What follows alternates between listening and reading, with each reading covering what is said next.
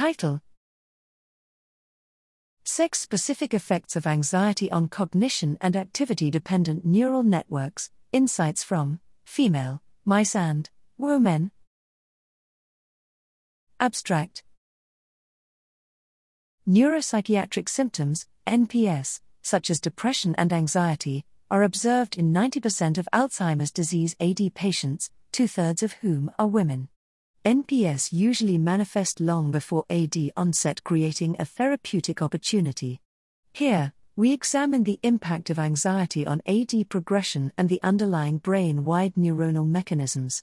To gain mechanistic insight into how anxiety impacts AD progression, we performed a cross-sectional analysis on mood, cognition, and neural activity utilizing the ArcCreERT2 X-enhanced yellow fluorescent protein, eYFP, APP/PS1 AD mice.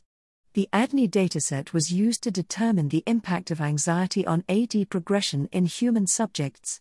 Female AD mice exhibited anxiety-like behavior and cognitive decline at an earlier age than control mice and male mice. Brain-wide analysis of c-Fos+ revealed changes in regional correlations and overall network connectivity in AD mice.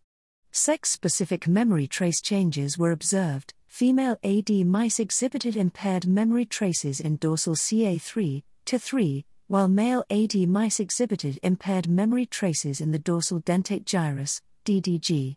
In the ADNI dataset, anxiety predicted transition to dementia. Female subjects positive for anxiety and amyloid transitioned more quickly to dementia than male subjects.